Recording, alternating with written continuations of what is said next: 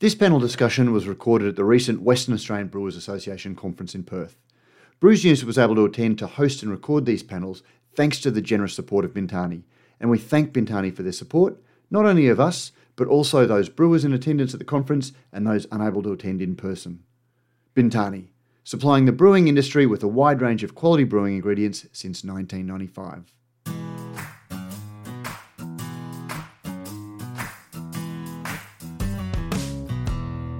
This panel is looking at becoming carbon neutral. In the face of climate change and consumer expectation, how can breweries focus on becoming more sustainable? I'm joined by Mel Holland, Manager Planning and Sustainability at Rocky Ridge Brewing Company, and recent uh, Sustainability Award winners. Thank you. Thank you for having me.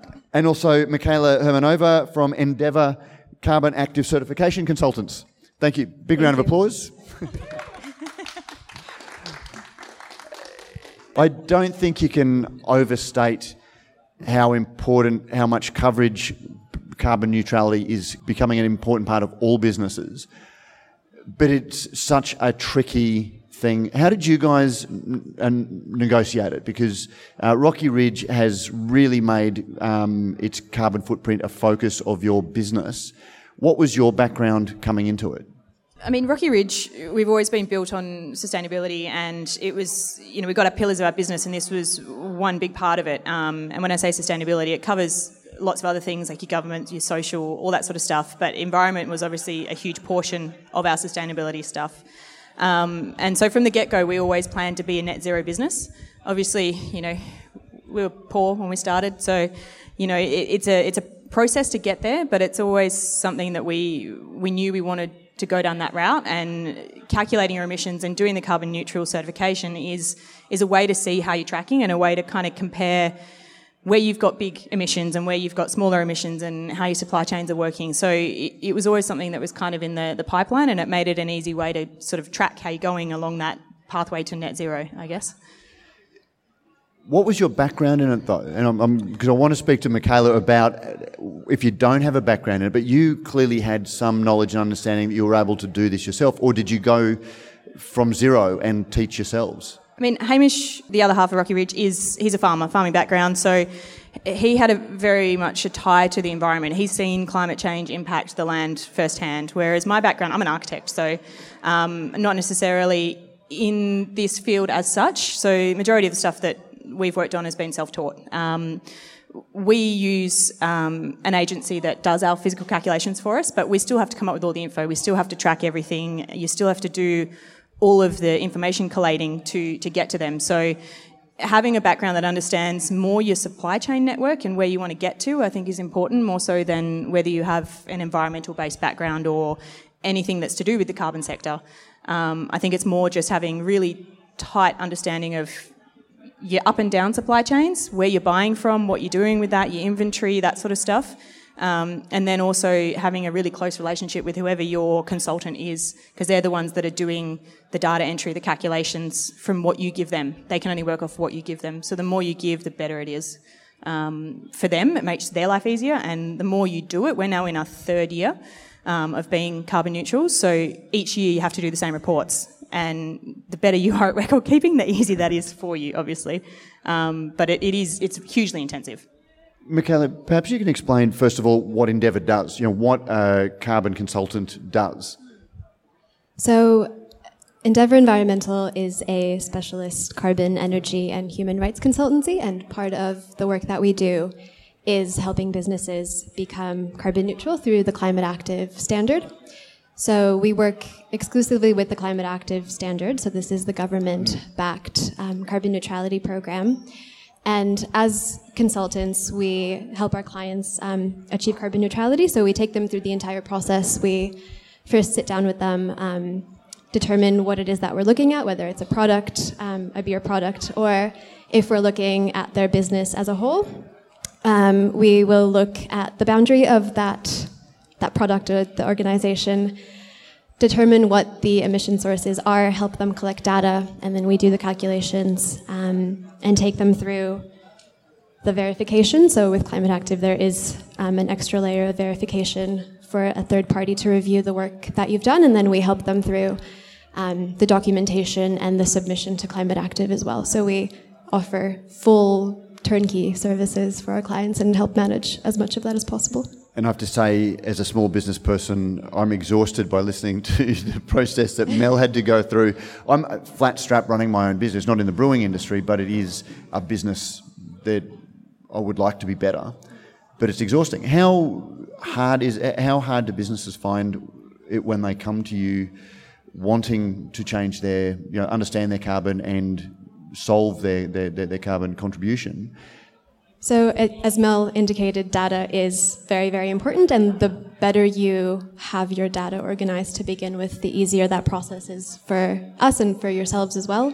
I would say that that's definitely the biggest challenge that businesses face is we look at you know a full year of data so digging up electricity invoices looking through their general ledger um, that process can take quite a while um, that being said we can you know, we, we try and make it as easy as possible. So we help identify data sources and chase them up for you. And um, we don't, I guess, expect you to have every single invoice for every single little thing. Um, we understand that that's just not practical.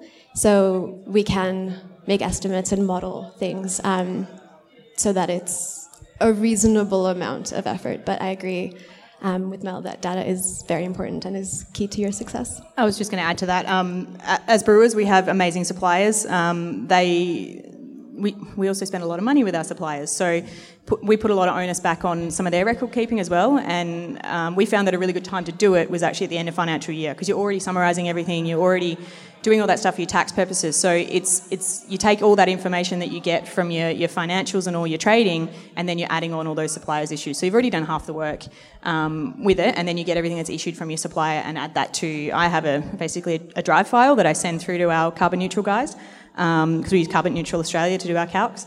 And I sort of am now rolling through trying to do it quarterly, so it's not such a big task. Um, and then they, they have access to that drive file, and we just communicate with, hey, I've just put these invoices in there and X, Y, Z. Um, with us, we didn't go with the extra layer of certifications because it meant more to us to figure out where our carbon emissions were and actively spend the money on getting rid of them rather than having a sticker on a can. So we are not technically certified carbon neutral. We say proudly carbon neutral, but the people that do our audits are certified. So it's a, through a certification of secondhand that we actually get certified through them effectively um, and know that their business is doing the right thing because they are certified by the same people. Um, so it, it's a way that you can go about it. You can go the full certification if you want to put um, the labels on the can. You want to pride yourself on that that certified carbon neutral it's got that extra layer of um, administration that's involved, and I just was kind of exhausted by then. Uh, ex- and that's the point. I think we become exhausted at the challenge. So let's look at why we should put ourselves in the position of, of doing this. And I, am just going to ignore the whole fact that we have to, because otherwise the planet is screwed. You know, we'll just put that whole thing to aside because we can justify anything to ourselves if we want to be selfish if something is too hard why should a business, um, why should a business actually look at going through this process? What is the value to their business that's beyond just being good for the planet? So, I think a really valuable part of becoming carbon neutral and becoming carbon neutral through Climate Active is joining the carbon neutral supply chain. So, we, you know, as consultants, we have a lot of businesses coming to us who are looking to become carbon neutral themselves. They're looking to become carbon neutral organizations or they're looking to run carbon neutral events. And they are actively looking for other carbon neutral businesses to partner with to, you know, help promote their own carbon neutrality um, by, you know, putting out all the marketing and then saying we're partnered with, you know, the beer for this event is fully carbon neutral and provided by X. And within, you know, I think the value of, of joining Climate Active is not, you know, for the label on the beer can, but I think it's for the businesses that are coming to us to know that the claim is what it is claiming to be. So, yeah. Which raises a really good point because as soon as consumers start caring about anything, and I know Mel and I have talked about this, as soon as consumers start talking about anything, people will start marketing that thing to them, maybe not completely transparently or completely honestly, and you know, we'll to, to, to, take another example, is the free range eggs. When consumers started caring about battery chickens, suddenly we started seeing multiple certifications for free ranging and changing of definitions because the people that were the problem in the first place often didn't like the new definition because they were hard to conform to. How important is it that there is rigour around these things, uh, around things like carbon neutrality, so consumers actually can have confidence and it's not just carbon washing? I think it's extremely important. Um, I think the market is getting flooded with, you know, all sorts of online calculators that um, can calculate your carbon account for you, and, and lots of different labels are being thrown around. And um, I think that risks, you know, consumers and organizations not trusting those claims, and it, it will become something like the free range, you know, um, the sticker on your eggs, where no one really knows quite what it means. So that is something that that Climate Active are trying to actively um, solve by being the you know the, the body that um, certifications go through.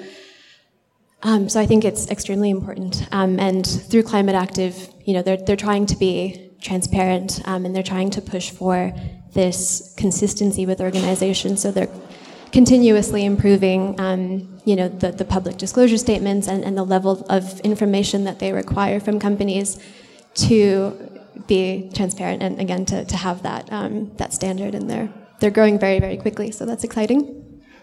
Mel, I'm, I'm interested in the fact that you never went through the, that you've done everything because it's important to your business philosophy, but you don't feel the need to market it as strongly by having the certification logo on your can. Does it frustrate you when you see other people who maybe not doing as much, making more noise? No, I think the I think the one thing to remember is that you know we do live in a, a society that is social media based, and there's a lot of greenwashing um, that does happen. It's it's naturally going to occur, like you say, people latch onto things. But I think what we need to remember is, you know, we're doing it. If you're doing something, it's better than what you were doing previously. So, you know, it's all about what's suitable to your business as well. You can have a carbon neutral product. You don't have to carbon neutralize your whole business. So it's all about what's sustainable for your business as far as financials, as well as you know making sure you're protecting the environment the best way you can. Um, and for us, it was more about getting. You know, we've looked into the, the climate active certification. Um, I have a little bit of a personal issue with it because it's they're the certifier, i.e., the regulator, and they're also completing audits. But that's another topic. Oh, they're not. not anymore. Um, no, they never were. Yeah, they are. Um, but the other thing is that um, I guess it's for us more be able to track how we're going and compare and actually fix solutions in our business. And it, that's kind of what it's about for us from our perspective is, you know, we could see that, you know, two thirds of our emissions aren't actually associated with a Rocky Ridge beer. They're associated with our supply chain. So you can then start to tailor. Okay, well, here's a big chunk. Can we look at suppliers that are more environmentally friendly? Can we Which look at local? Which is the point that Michaela was making that people want to be in a carbon neutral supply chain. Yeah, yeah. So it's about kind of factoring where your emissions are and how you can address them and how you can make changes in your business. Um, and that might be a small portion of your business. It might be your tap room. It might be your entire, entire organisation. Um, and there's also different scope options that you can go down, which I'm sure we'll talk about in a sec. So it's you know it, has got to suit your business. It's got to suit what you're doing. But I think the more people we can get on board, the cheaper it's going to get for everybody, and the easier it's going to get. Definitely. Um, and I think to add to that, I think it's got to suit your business, but it also has to be transparent and kind of standardized. So I think, you know, there's there's different there's different pathways to climate active that can suit a range of businesses, but I think it's important to then, you know, I guess take a step back and yeah, look at um, what the whole picture looks like and, and can can someone who is looking at this um, tell exactly what we're doing, exactly what we've included, what we've excluded, um, what you know types of emissions we've bought. Um, I think that's that's that's really important as well. Is it a problem in terms of the integrity of the um, certification that businesses can choose their own carbon boundaries? For example, they can look at their supply line or not. They can look at the distribution of their product or not when they look at their carbon footprint. And so you're not always comparing like for like. And a business can take a very narrow definition of their, their, their boundary. Mel? To an extent, yes. Um, there's there's three scopes that you, you need to comply with if you are full carbon neutral. Um, your scope one and two is legally what you have to do to call yourself carbon neutral. There's a lot of scope one and two carbon neutral breweries across Australia. Um, there was a an article, and I'm blanking on the names, but I think it was Moondog and Lion and a couple of others. That might have been on Brews News that you I read think so. there. There's a plug. um, but then there's, I believe, there's only about two or three in Australia that are full scope. So it depends again on you, you, could start off with scope one and two, and so long as you're transparent about that, that you are scope one and two carbon neutral, and then work towards scope three. I think that that's you know it can be a transition period for your business. Scope three is traditionally the huge portion. That's your kind of supply route. So it's the bulk of your emissions are going to come from that. So that's why a lot of people choose just to stick to the scope one and scope two as a starting point because it's you know it's, it's a little bit cheaper to offset um, because obviously it's not the volume of emissions. And as I said, we're obviously doing this for the planet, but what's the return on investment for business for Rocky Ridge? You know, by the time you look at all of the um, costs, will you get a return on that investment other than just feeling th- good about it? I think it's invaluable to the business um, because, like I said before, it gives you that transparency in your own business and it gives you the transparency to the consumer. So, one, you can market that, um, and two, you can fix issues in your own um, supply network or your own internal manufacturing that you can see where there might be, you know, some wastage that you don't need to have, or you might see um, a more efficient way to do something. So I think it's invaluable from a cost perspective as well as what you can your outward-facing product. Um, also, I think it's the social aspect of it as well. In your emissions, you can pick and choose where you want to spend your carbon. Um, so last financial year, we had to offset, I think it was 724 tonnes of CO2. Don't quote me on that. Um, and we got offered four or five different options. So you can choose who you want to support and you can tailor that to your business. Last year we supported um, planting throughout the wheat belt and then this financial year just gone we've supported a wind farm. So it can kind of, you can vary where you're doing your spending, you can bring that social aspect into it as well if you are looking at supporting different things. Um, but you can also bring it in-house through technology upgrades to offset your emissions internally. So you can use the costs that may be associated with offsetting your carbon rather than offsetting it on a wind farm, you can invest that money in putting in infrastructure that can um, remove carbon from your chain. So there are benefits there as well. Um, for example, like a, a, CO2 recapture plant, um, you could use that as a method to then offset your carbon emissions, so you don't have to pay for your emissions externally. What are you seeing, Michaela? How are you seeing businesses return on the investment that's involved in setting up as carbon neutral?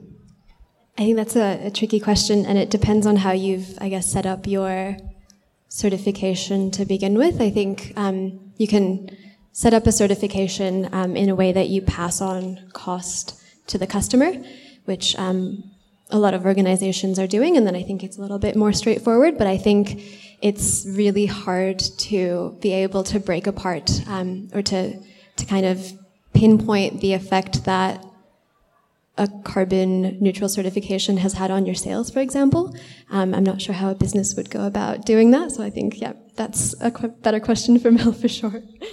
How have you gone to do your customers care? Like, do you do you get a feedback from your clients? Uh, from I, I hope our customers care. Um, I think that the, the demographic that you target is changing. I think um, younger people are being more, they want to know where the product's coming from, they want to know that it's a responsible product. So I think it's, it's going to build moving forward more and more. Um, we are particularly bad as a, as a company at telling people all the great things we do. I was actually to fold back to. It's to, something we're working on. to, to lean back into the uh, millennials session that you were here, maybe you should do a TikTok video maybe about your carbon TikTok, yeah. neutrality. yeah, so I mean, it, it falls under a greater um, marketing thing for us in that it, it's under what we call our greener pastures. So that, like I said before, captures a lot of different things about our business, but climate being one of them. Um, I think myself that I'm more receptive to products if I know that they're good for the environment, I know they're good for people, I know they're, you know, local or responsibly sourced and I think there is merit in it, and I think the customer does see that. Um, I guess we we will see um, with the more and more that come on whether the the trend goes up that they get picked up off the shelf more, or if you know it just depends on I like this beer, I'm going to grab it. So I think the more people that become carbon neutral, the more data we'll have on that to know. But from my perspective, I think the, the consumer does does drive it. And I guess I can't comment so much on the consumer perspective, but definitely um, in the supply chain there is a lot of interest in carbon neutral products and, and climate active products. Um, so that's, I guess, where you would get your return on investment, um, you know, through being able to partner with an airline to, um, you know, that's becoming carbon neutral um, or offering carbon neutral flights as, as part of their offering that they're interested in doing. The, the, the, carbon offsetting seems to be fairly vexed, you know, there, there, seems to be a lot of issues raised with some of the projects that people are using to offset that they may not be as good as they. Is that another barrier to consumer or to, to businesses on one hand, um, if they're sort of saying, well, I can't believe in the integrity of the carbon offsetting I'm doing, how do we get confidence in the system?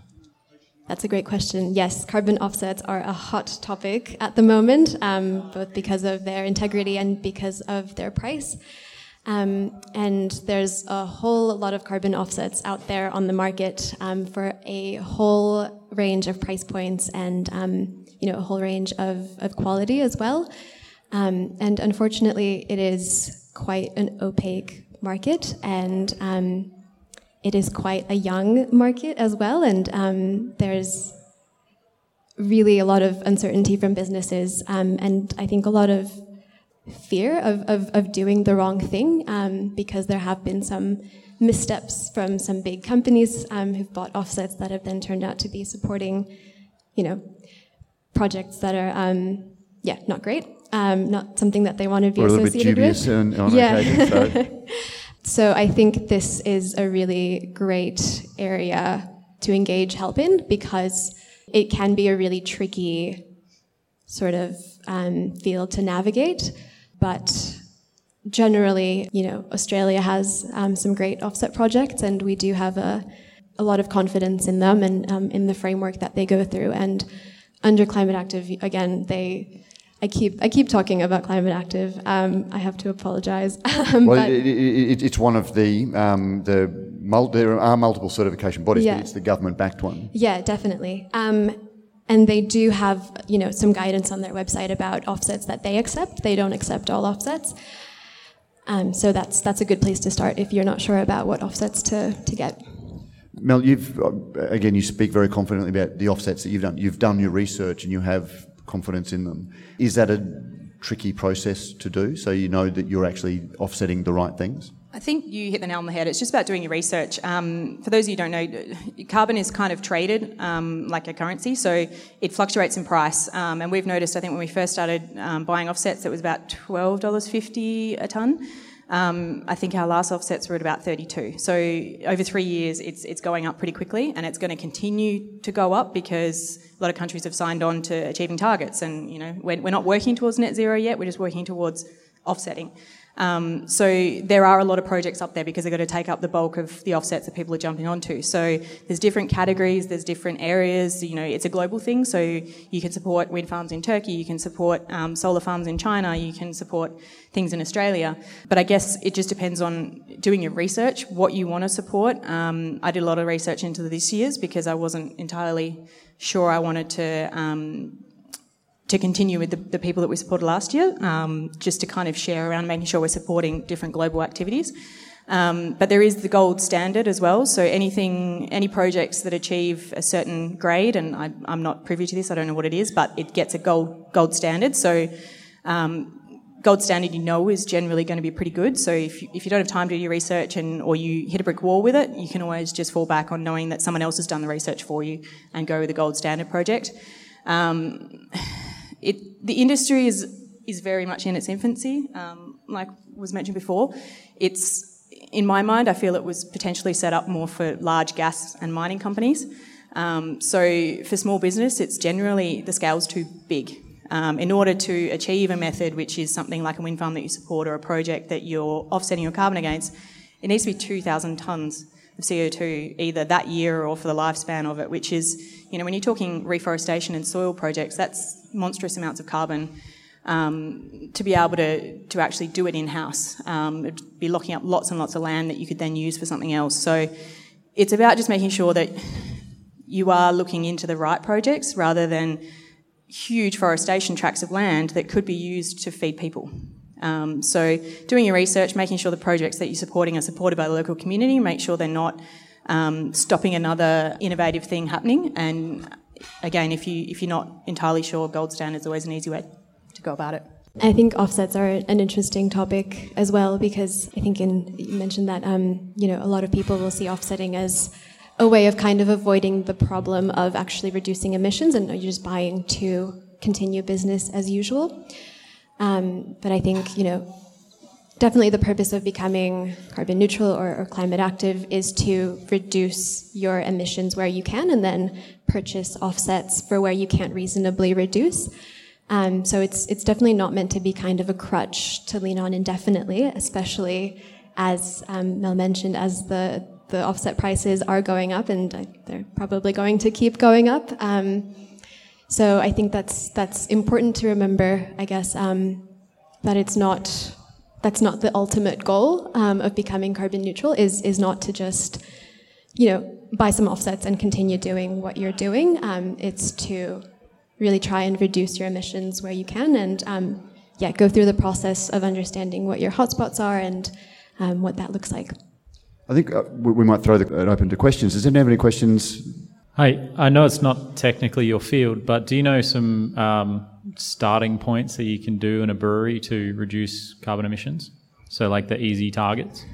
super easy. Um, there's lots of little things you can do. The less waste that you have, the less emissions you have. Um, so simple things like trying to remove plastic, um, side streaming, separating things.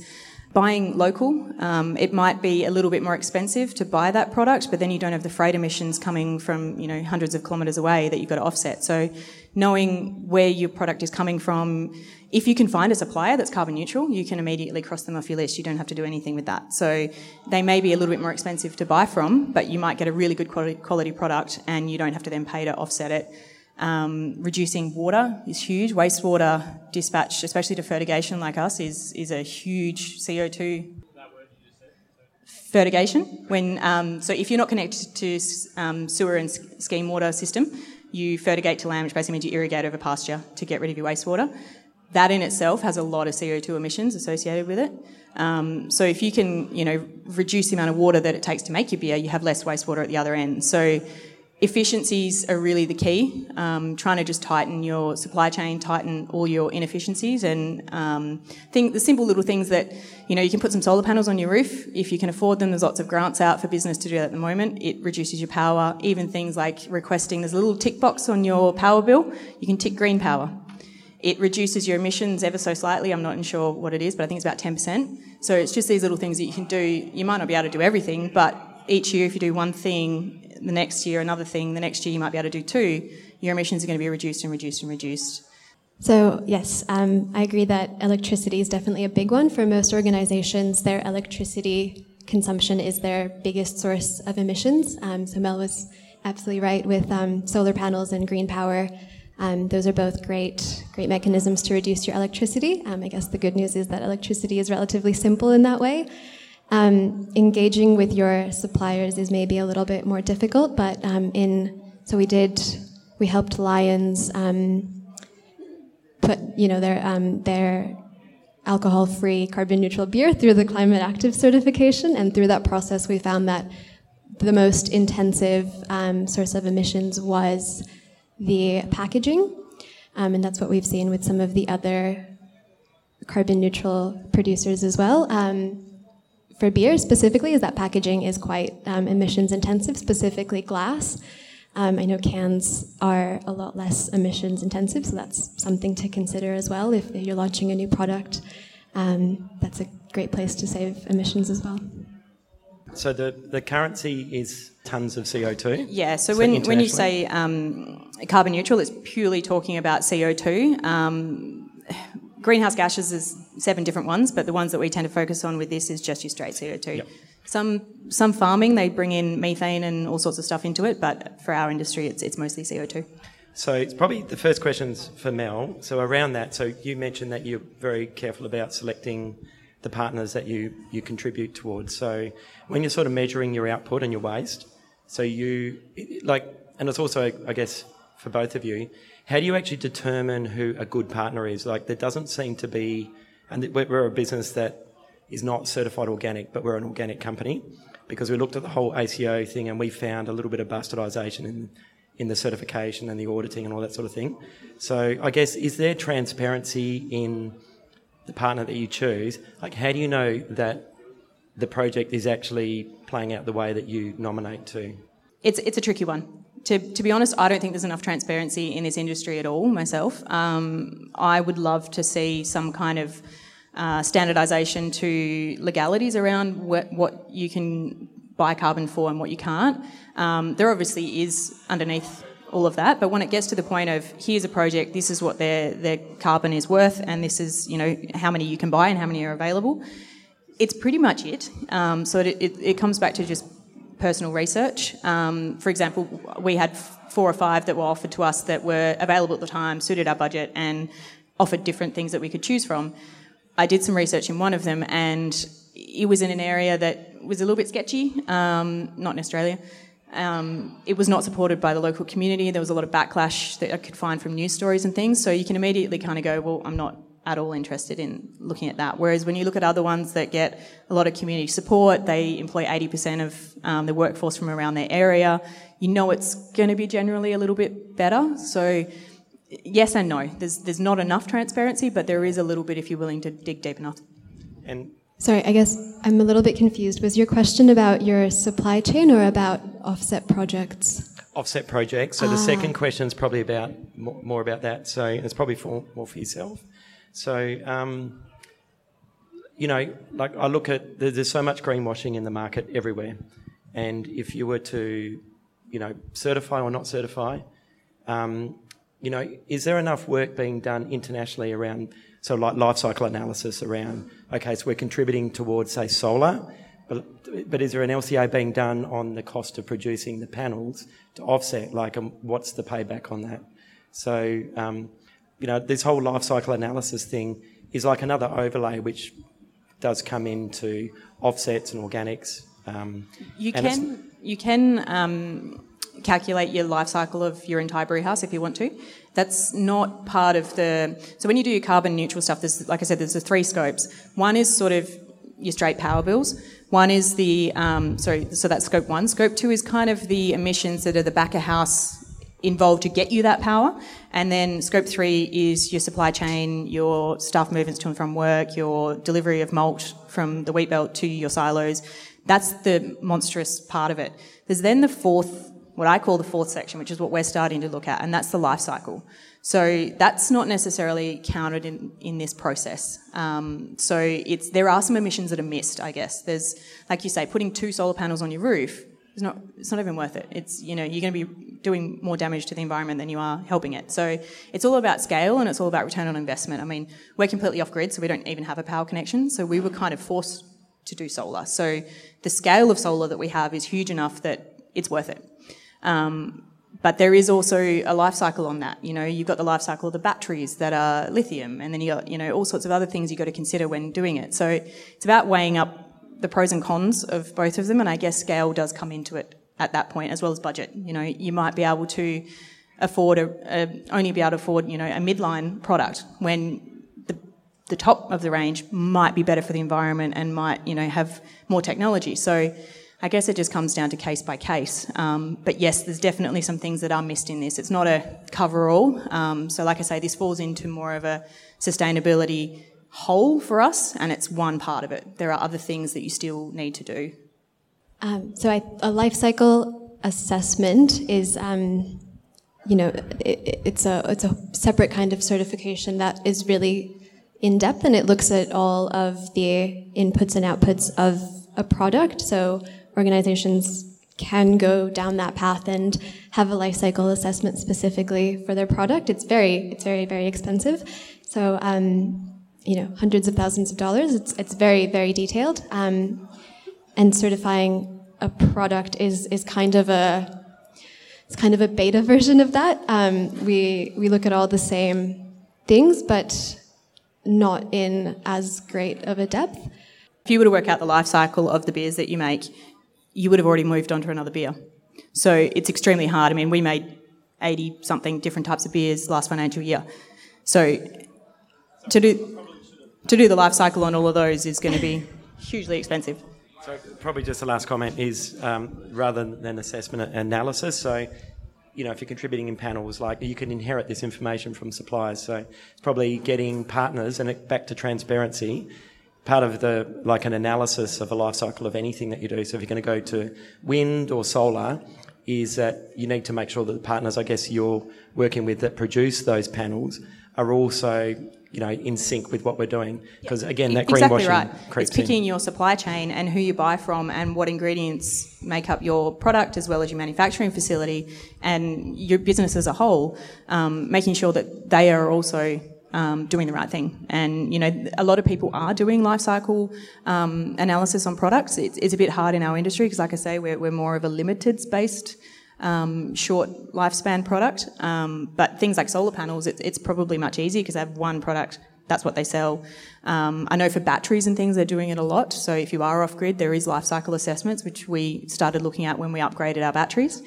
Um, and as you expand, you can sort of swap from one technology to another one if you have more funding and that sort of stuff. But yeah, just being being aware of where you're buying things, I think, is is the main the main thing. And I think at this stage also, just broadly engaging with your suppliers um, and and asking them um, whether they measure their emissions footprint, whether they you know can provide more detail on where their products are coming from, um, you know how they're getting them there, all of that sort of thing is a, is a really good place to start.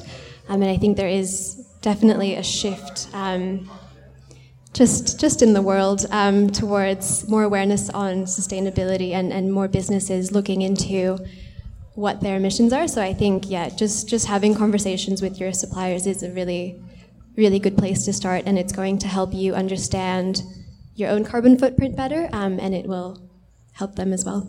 Please, a big round of applause for tackling a very challenging topic. Thanks to Bintani for making the recording of this panel discussion possible. Bintani supplying the brewing industry with a wide range of quality brewing ingredients since 1995.